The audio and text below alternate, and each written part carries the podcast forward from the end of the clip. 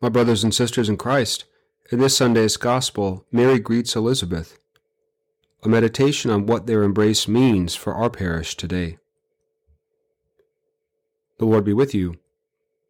A reading from the Holy Gospel according to Luke. Mary set out in haste and traveled to the hill country, to a town of Judah, where she entered the house of Zachariah and greeted Elizabeth. When Elizabeth heard Mary's greeting, the infant leaped in her womb, and Elizabeth, filled with the Holy Spirit, cried out in a loud voice and said, Blessed are you among women, and blessed is the fruit of your womb. And how does this happen to me, that the mother of my Lord should come to me? For at the moment the sound of your greeting reached my ears, the infant in my womb leaped for joy. Blessed are you who believed that what was spoken to you by the Lord would be fulfilled. The Gospel of the Lord. A few weeks ago, I baptized my nephew Michael Judson. He's my brother's third child, making me a very proud uncle once again.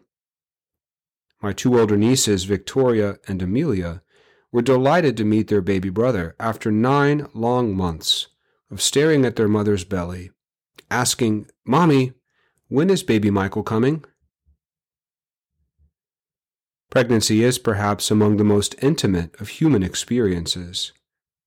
I can imagine an expectant mother rubbing her belly, feeling her child forming slowly, silently beneath her heart. Perhaps there's an occasional kick, reminding her of her baby's growing presence within. It's a type of bond that only mothers share, including the expectant mothers, Mary and Elizabeth, in today's Gospel. Interestingly, this is the only story in the Gospels between two women, and they're both pregnant.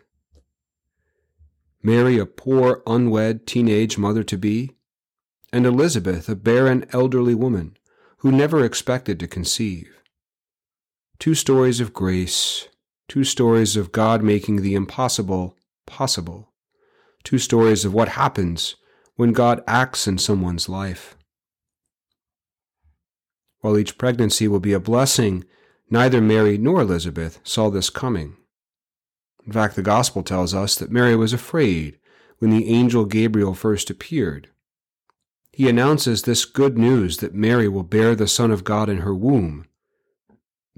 But after she accepts the Lord's will, Gabriel disappears, leaving Mary alone. What is she to do? How will she tell Joseph? Will he leave her a single mother? Will this child cost her everything? Mary needs comfort. She needs an open ear. She needs a warm embrace, which is why she travels 80 miles to visit her cousin Elizabeth, who's also miraculously conceived. Upon her arrival, Mary finds in Elizabeth things she could not find on her own. In that embrace, she finds community. She finds affirmation. She finds friendship, belonging, and understanding. Can we see something of our own parish experience in that embrace between Mary and Elizabeth?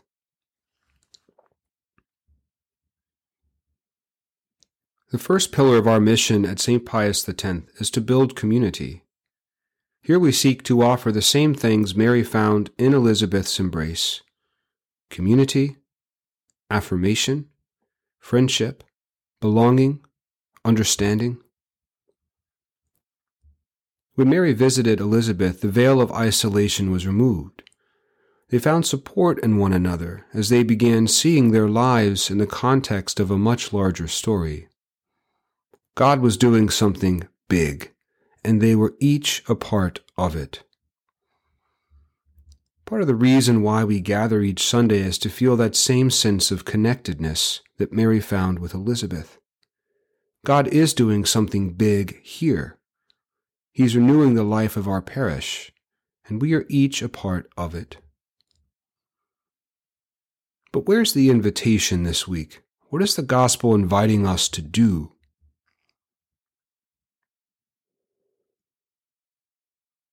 Perhaps we're being invited to act like Mary, to seek others out.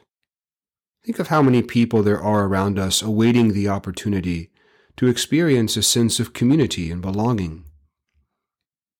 Our mission is to bring them here, to welcome them, to offer them support.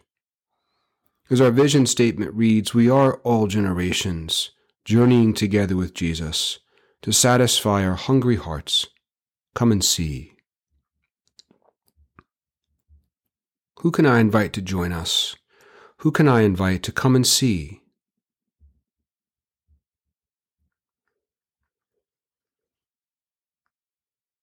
Pregnancy is perhaps among the most intimate of human experiences. It's something only expectant mothers feel. But the support and the affirmation found between Mary and Elizabeth is something that everyone can feel and extend to their neighbor. As we continue growing as a parish, may we set out in haste, welcoming everyone with that same embrace.